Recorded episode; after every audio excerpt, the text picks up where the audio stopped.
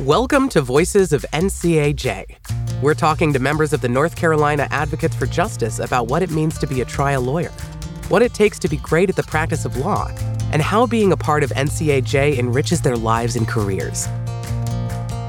Produced and powered by LawPods. Welcome, everyone, to Voices of NCAJ, the podcast for the North Carolina Advocates for Justice. I am Amber Nimocks, your host and communications and marketing manager for NCAJ. Our CLE season is in full swing with North Carolina attorneys looking to meet the February 28 MCLE deadline. One very popular program in this month's lineup is Learning from the PI Pros, a masterclass in personal injury cases from start to finish. That program is coming up on February 16 at NCAJ headquarters in Raleigh, and participants can also attend virtually. To register, you go to ncaj.com slash events. My guest today is one of those PI pros who'll be presenting at that CLE, Meredith Hinton, who practices with Ricci Law Firm in their Greenville office. She focuses her practice on helping personal injury and motor vehicle accident victims and has worked to recover millions of dollars on behalf of her clients. She is a former member of NCAJ's Board of Governors and is active in NCAJ's Auto Torts and Premises Liability section and is a member of the NCAJ PAC Board of Trustees. Meredith, welcome to the NCAJ podcast. Hi, everyone. Thank you for having me. Looking forward to talking to you about our upcoming CLE. Well, thanks so much for being here. So, uh, this is a huge topic. The whole CLE is going to like cover so much ground. But just intake and initial investigation of personal injury cases is a lot to cover in one hour, which is what you'll be dedicating to it yourself. What are you going to be focusing on during your presentation? Well, I think, you know, the biggest thing for intake is we all get those phone calls, right? We're getting phone calls, but how are you handling those phone calls? How are you screening them? And then how are you converting those phone calls into new clients? Because without clients, we don't have anything to do. So, what are you doing when these clients call or the potential clients call? How are you screening them? And then is it your staff answering the phone? And then if your staff's answering the phone, at what point are they getting an attorney on the phone to talk to the clients? There's a lot of different things out there now where you can do your intake call and while you're on the phone with them, you can send eDocs over. There's just a lot of different ways with the technology that we're able to reach these clients. Which, when I first started practicing, it was, Hi, you've been in a wreck. Okay, well, can you come and sit down and meet with me so we can sign the documents? That's kind of the thing of the past that doesn't happen as often anymore with all the technology we have out there. How long have you been doing this? So I had been in practice since 2005 and done strictly personal injury from day one. wow. So yeah, it must have changed astronomically, like the way that you process people, like from getting them from that picking up the phone to actually like filing the paperwork and getting things started. What are some of the biggest changes, or, or I guess most recent changes that you'll probably be talking to people about? Well, I think just, you know, the advent of being able to meet people over the internet, setting up Zoom calls, your e-docs, being able to send electronic documents and have them signed right away. Those are the the two biggest things I've seen as a change in our practice. And we try to keep up on latest and greatest technology because once you get that phone call, you need to act fast and be able to meet the client wherever you need to, whether it be over text message, email, Zoom, and we still do go visit clients at their houses. So you kind of have to be flexible. And that part I don't think has changed. I mean, right when I first started practicing, you kind of met the client wherever you needed to and whenever. After hours, weekends, whenever it fit with their schedule. Are clients do they have different expectations in terms of like how tech savvy they expect attorneys to be. What kind of expectations do clients bring to the table? Honestly, I think it depends on the clients. We have some that are like, no, I'm not doing anything online. And we're like, okay, great. We're happy to come to you, or if you want to come to our office. And that, I think that kind of goes back to meeting the client's needs. Where is that particular client? Some of our other clients are really tech savvy and they're like, oh, sweet, you can send me a text message and I can get on the eDocs and sign up great. I don't have to come in the office. even better. so, you know, I think the overall arching theme is you have to be flexible. So, what about the process? I mean, I guess that would be one thing is that you have to be flexible and meet each client where they are. What else about intake and initial investigation? What are some like constants that you have to be aware of that haven't changed since you started doing this?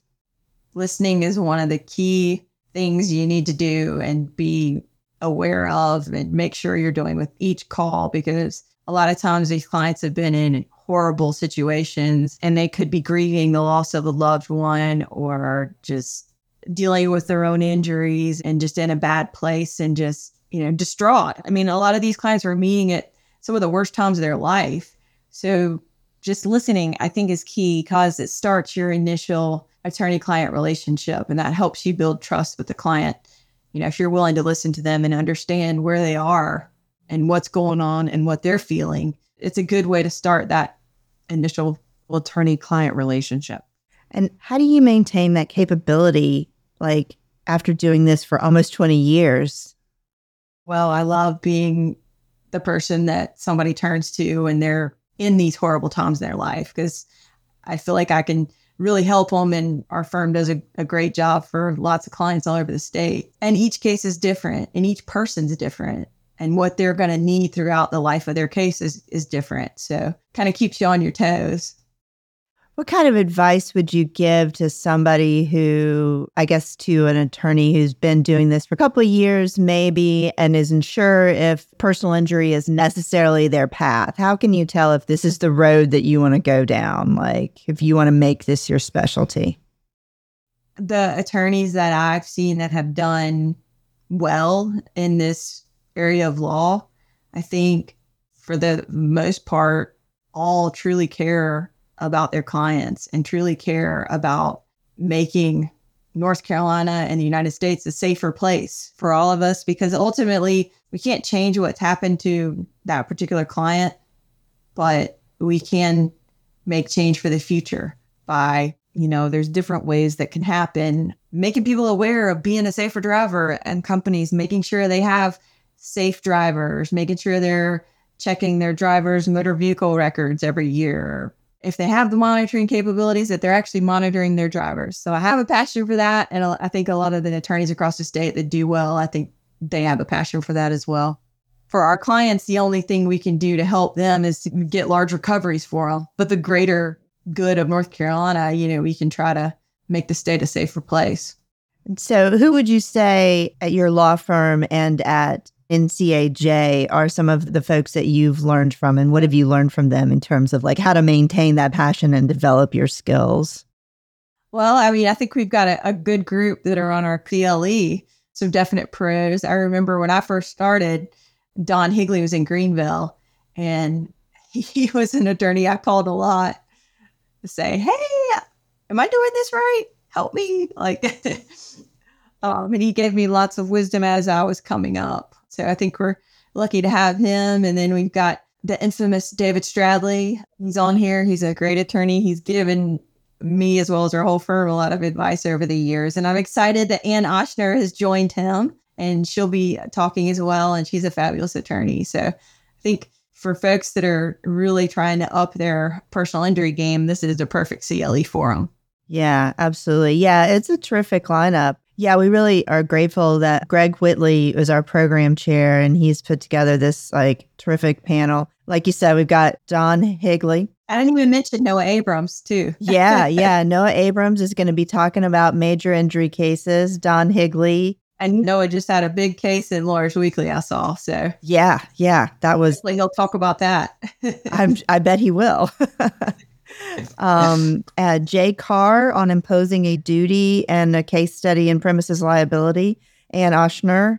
Carl Solomon is going to talk about prosecuting tractor trailer cases. And yeah, it's going to be a full day and a lot of really terrific topics. What are the cases that you've been working on lately? I know you can't discuss any specifics, but are there any that you'll be sharing, like examples of lessons learned or things that worked well in terms of initial investigation intake that, like, lessons you can share on any of these cases when you're doing your presentation? Sure. I think, you know, when you get these initial calls, you definitely want to jump in and we have different kind of protocols depending on the case. A regular fender bender may not involve that much of an in- initial investigation. You know, you get your, your accident report and make sure everything lines up. But if it's a tractor trailer case, there's certainly a whole world of different things we do with those kind of cases where you hire an expert right away, set up inspections, you send out preservation letters and get body cam 911 calls and you go pretty much all out from first time the client signs a paper you're going and getting everything you can so yeah i'll be talking about that and talking about our best advice and some attorneys maybe don't do is whenever we set up inspections i always go with our expert because i want to say i've seen that vehicle i've seen that particular tractor trailer I've been to the scene. I think when you don't do that, you're doing yourself a disservice. Really? So you always make sure that you've actually seen the wrecked automobile? Yes.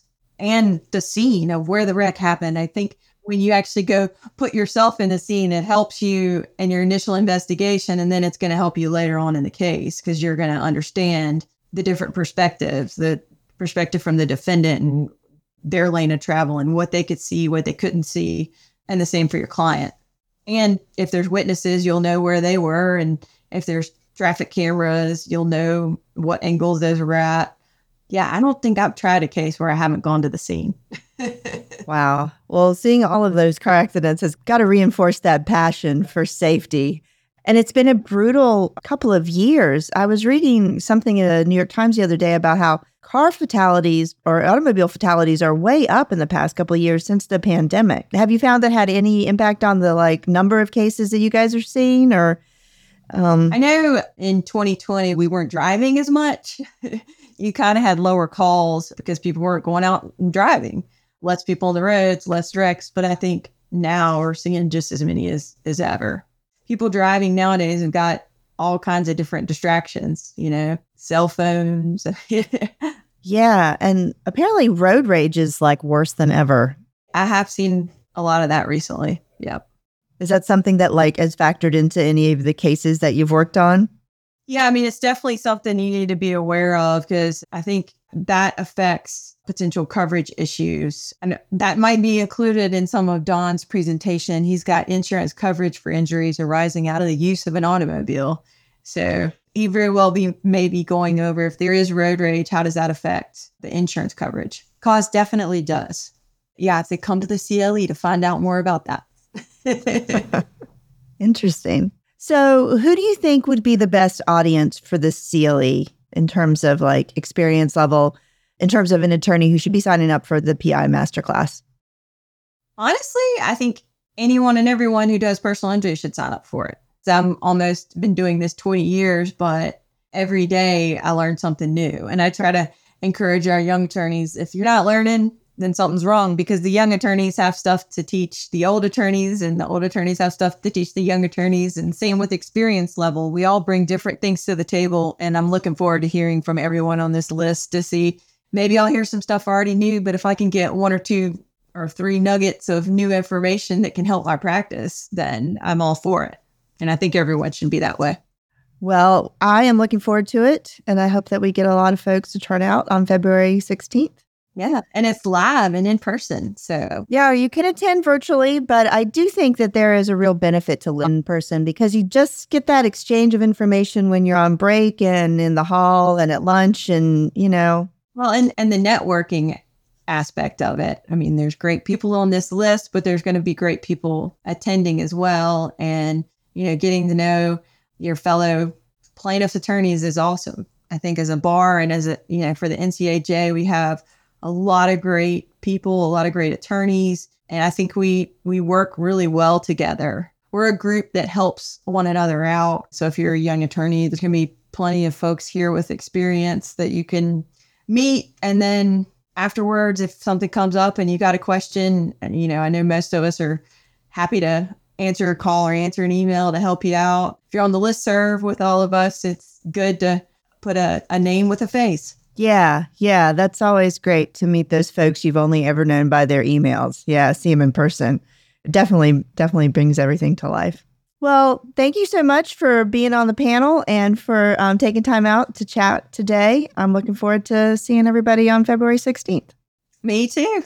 Get signed up. yeah. Lawyers can take the PI Pros Masterclass, CLE, like we said, virtually or in person. And to find out more, go look for the event on our website at ncaj.com slash events. And while you're there, you can check out the whole lineup of CLE and other member events we have planned for this February. calendar is chock full. Thank you again, Meredith, for helping put this fabulous program together and for being on the podcast. And thanks everybody for listening.